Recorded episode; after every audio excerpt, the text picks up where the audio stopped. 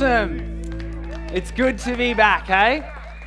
Oh my goodness, I feel like I'm uh, back at school because you see, when I first started school, uh, every term, the teacher would say, Josh, come sit up with me here at the desk because I was just can't contain the excitement and the hyperactivity. Um, so bear with me as I take a lot of breaths. I am worn out, but I'm also incredibly, incredibly excited and so filled with joy to see all of your faces here this morning. There's so much to unpack from these last 10 weeks or so, but really, I just want to mention two things this morning. First of all, thank you. Thank you for being the best church. I get emotional now, and oh, you can tell the pastor's glad to be back in church. But thank you for being adaptable. Thank you for being generous. Thank you for being hope traffickers. You know, we've achieved so much in this season that some may have said would put pause on church. We've continued to love on our city, the solo mums, the foster share shed, and a whole heap of other stuff that we've achieved in this season. And during Easter, can you remember there was Easter that happened this year? Out of control. Um, but we've also continued to bring the gospel online and will do into the future. And um, we've had a whole heap of awkward Zoom calls. I know I have. It's weird, and I'm glad to say goodbye to them, although I don't think they'll be gone forever. I think uh, some of our meetings will continue to happen on Zoom, which is cool. Um, the other thing I wanted to do, so thank you, that was number one. Number two was to praise God. I know that we're in church and some of us call ourselves Jesus followers and Christians this morning, and so it might seem cliche, but we know it's not. You know, his provision in our church, but also our lives individually over these last 10 or so weeks has just been amazing. And I love the fact that we serve a king, that even in a pandemic, we can give all honor, all praise, and all glory. Amen? We started this year. Let's give God a hand. The clap doesn't sound as good anymore, but we started uh, this year with this theme brick by brick. And it's usually up on the curtain, but we've pulled the curtain, so it's on the other side of that. But brick by brick, and it has never been more relevant than right now. We talked about how the power of a brick is its availability and its connectivity and how uh, in the kingdom of God, just being available creates so much opportunity. And a brick all by itself is useless, right? Except for causing destruction. But when a brick is connected with other bricks, there is power, there is strength, there is presence, right? And it all came out of this scripture from Peter, one of Jesus' followers, that said that we are spiritual stones being built into a spiritual house. So the reality is, you're a brick. Boy, you're a brick, mate. I'm a brick. We're all bricks, but what separates us from any other brick on the street? Well, Peter said that we are spiritual stones. So I believe the factor that unites us, the factor that brings us together, the mortar, if you like, but also that sets us apart, is faith. It's faith. It's faith that unifies us, it's faith that drives us, it's faith in Jesus Christ that saves us. Amen? And so I want to talk about faith over these next few weeks. In fact, I want to talk about crazy faith. And I think something will come up that should have come up, shouldn't have come up earlier, but it did, and it's all good. I want to read directly out of the Passion Translation this morning um, from Romans chapter 4. It says, Let me use Abraham as an example. It is clear that humanity speaking, humanly speaking, he was the founder of Judaism. What was his experience of being made right with God? Was it by his good works for keeping the law? No, for it was by the things he did. He would have something to boast about, but no one boasts before God. Listen to what scripture says. Because Abraham believed God's word, his faith transferred God's righteousness into his account. And then jumping to verse 16, it says, The promise depends on faith so that it can be experienced as a grace gift.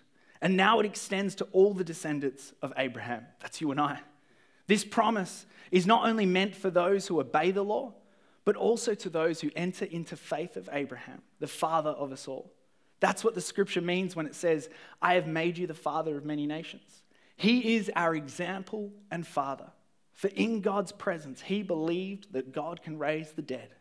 and call into being things that don't even exist against all odds. When it looked hopeless, Abraham believed the promise and expected God to fill it. He took God at his word, and as a result, he became the father of many nations. God's declaration over him came to pass Your descendants will be so many that they will be impossible to count. In spite of being nearly 100 years old, when the promise of having a son was made, his faith was so strong that it could not be undermined by the fact that he and Sarah were incapable of conceiving a child.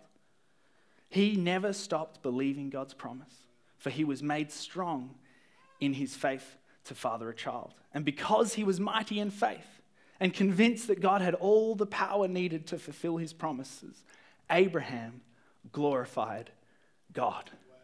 That sounds like crazy faith to me, doesn't it? Can we pray? Dear Lord, I thank you. I thank you for the privilege that it is to gather here this morning. I thank you that your promise is that you are here among us. Lord, I thank you that it is through faith that we are saved. I thank you for the grace gift that you have given us, that it isn't by what we do, but it's about who we believe in. Lord, would you speak to us all this morning? Would you calm my nerves? Would you have favor upon this service? In Jesus' mighty name, amen. Amen. Let's get into it. Crazy faith. If you didn't follow all of that scripture, it's all good. We're going to unpack it a little bit now. I just need you to recite it back to me before we do. Kidding. I had all week to go through it. You've only got this morning, but it's all good. You're better than me. Basically, Abraham was a man. He was just a guy like you and me. He was really old, but he was just a guy. And he had this crazy faith in God. And you can read about him in the book of Genesis, the beginning of your Bibles. And you might know him from the Sunday school songs. Does anyone know it? Abraham had many sons, many sons. Cut. It's horrible. We don't allow that in kids' church. Um, any of those songs from that era, um, they just pain me too much. So we've gone modern. but basically, if you don't know the story, God causes a flood over the earth, and there's Noah's Ark. You may have heard of that one in kids' church as well, or around the traps. Um, and then after that, it just, there's not much happens. Generation after generation passes. But then with Abraham, God intersects with humanity again. It's simple, really. God makes a promise to Abraham, and Abraham accepts. God just makes a promise to Abraham, and Abraham accepts, but it leads him on this crazy journey of faith with stories from our Bibles that we struggle to comprehend, imagine, or even believe in. But ultimately, through the line of Abraham, Jesus enters the world and dies upon a cross to save our lives and to redeem this broken world. Abraham's faith is incredible. Why? Because he believed God at a time when there was no one to preach the gospel to him. He believed God at a time when nobody else believed. He believed God at a time when there wasn't anyone to look up to. In his faith, he simply believed in God, which is kind of crazy, right? And I know crazy faith isn't really a thing. If you break it down, Abraham simply believed in God, and God did all the crazy stuff, right? But even then, it wasn't really crazy. Miraculous, yes, but not crazy. It was all part of his plan to redeem our broken world, right? All the people that we believe in, that we believe about in the Bible, they all live this crazy faith. And here's my point it's only crazy until it happens, right? It's only crazy until it happens. What was crazy in one season looks like faith in another. And we believe in all these people in the Bible. Joshua made the sun stand still. Moses, he parted the seas. Noah builds an ark on a mountain where you can't even see any water. The woman with the issue of bleeding touches Jesus' robe with the faith that she'd be healed, and she's healed. And it's crazy faith. My question to you is Is crazy faith just reserved for the Bible? Is crazy faith just reserved for the stories that we read in the Bible? Because my scripture tells me that the same power that raised Christ Jesus from the dead lives in me. And so I can answer the question for you right now. His power, that same faith, that crazy faith is available to us. The question is, how? And I want to unpack three things from the life of Abraham that I believe call us into this crazy faith. Are we going to part seas? Are we going to move mountains? Probably not. Not because God couldn't, but because why would He? We've got planes. We've got literal Titanics now. He'd be going, just buy the ticket, jump on the plane, right? But I still do believe that God can move mountains, that He can calm oceans, that He can split seas. It just might be the mountain of financial debt, it might be the deep ocean of depression, it might be the sea of racism and hatred, where there seems to be no way. I believe that God can make a way. Amen. Or maybe Amen. that's just crazy faith.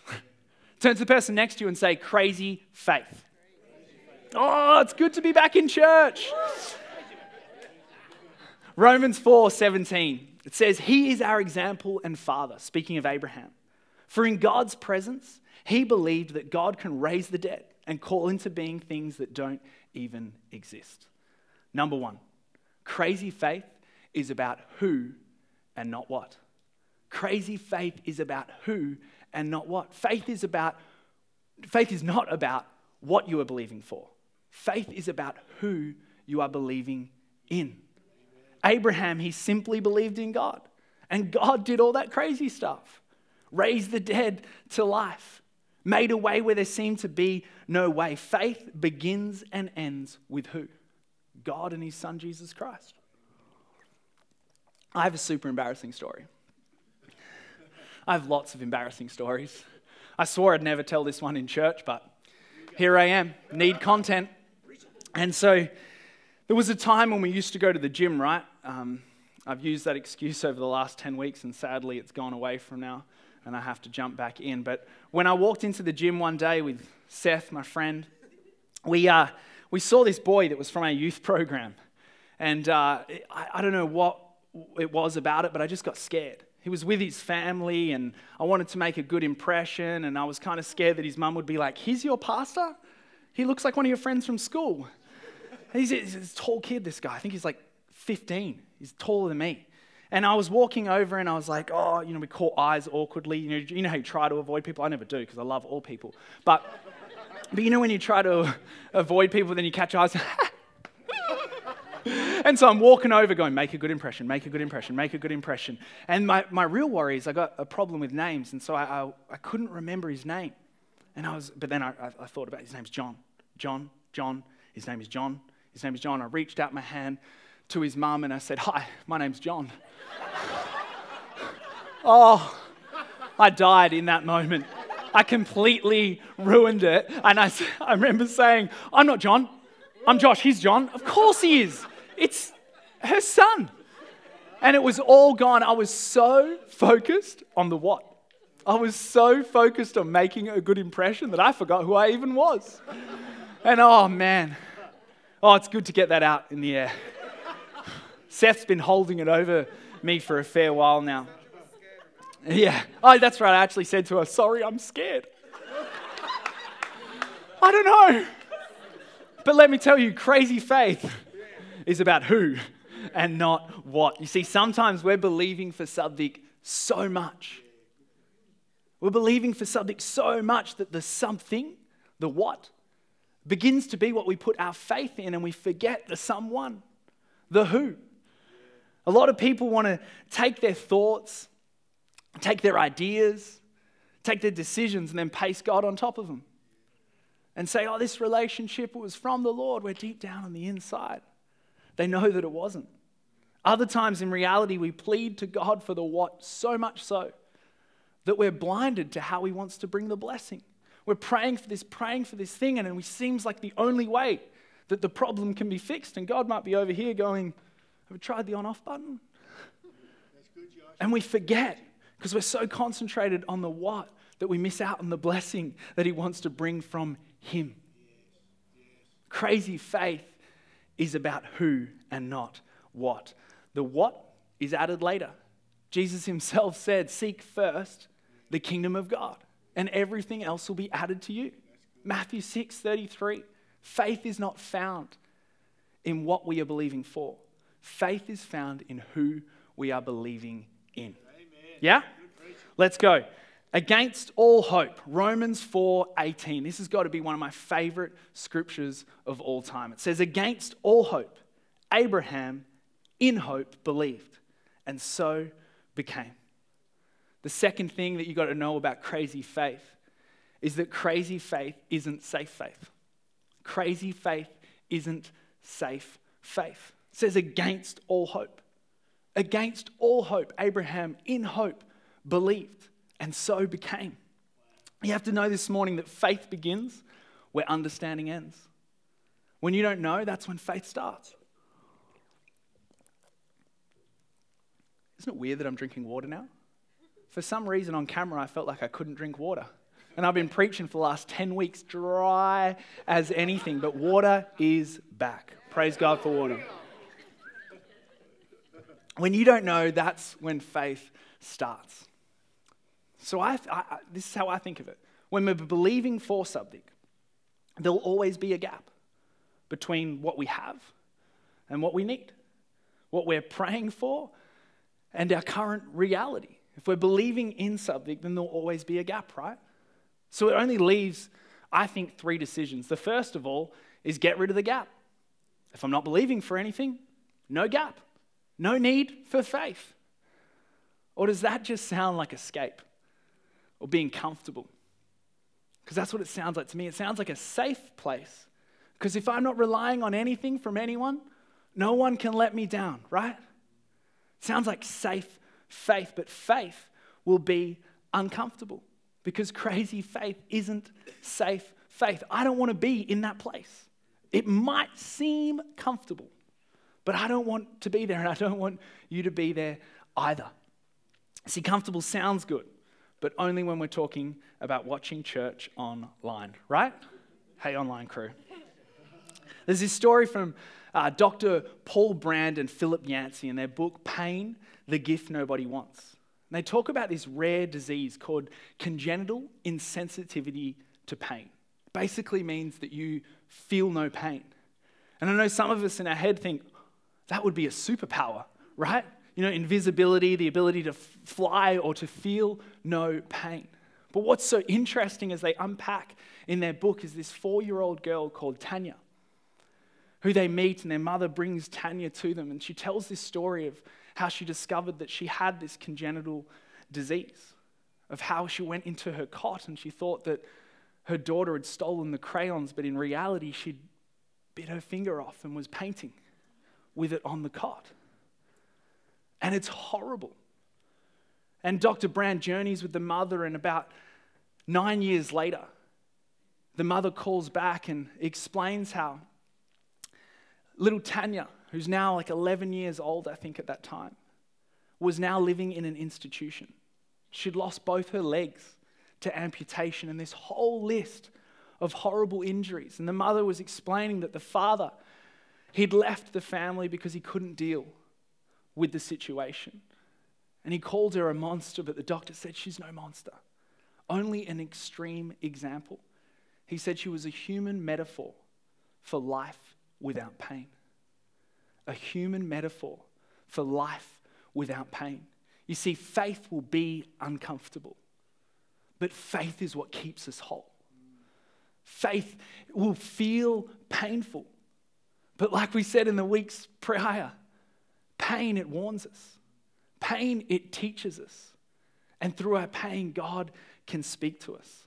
Crazy faith, it isn't safe faith. Do I always have to live out of a position of discomfort? It's been something that the church has preached before. No, don't go sell everything you own. Don't swap out your kids' mattresses for camp mattresses. Don't go cut off your arm.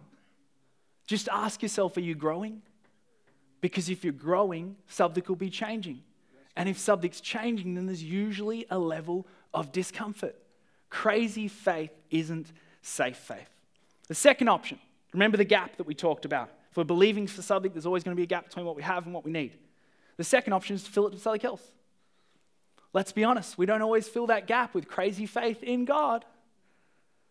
We fill it with things like substances, success, money, escape toxic relationships. And we're not alone. Abraham did the same thing. God told Abraham when he was nearly 100 years old, You're going to have a child with your 100 year old wife. There was a gap, a pretty big gap, especially in that time. And if you read the full account of Abraham's story, you'll find that he went to a servant girl and he had a child with her, trying to shortcut the promise of God. He disobeyed God, but he only delayed the promise because God remained faithful towards him. And so it only leaves a third option, and it's crazy faith.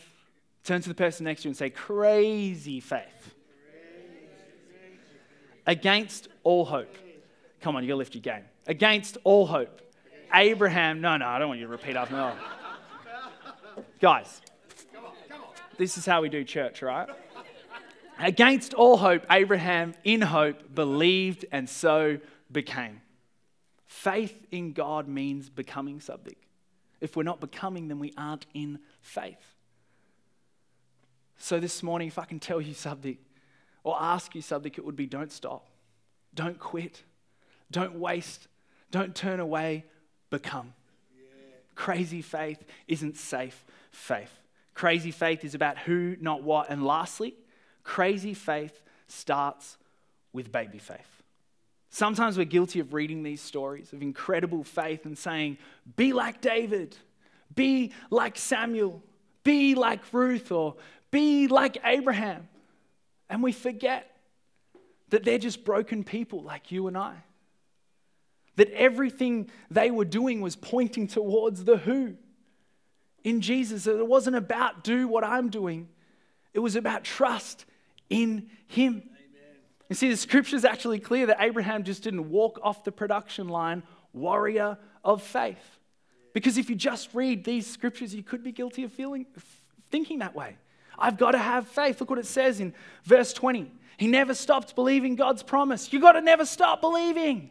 If you have any doubt, then you're not Abraham. You could read that, right?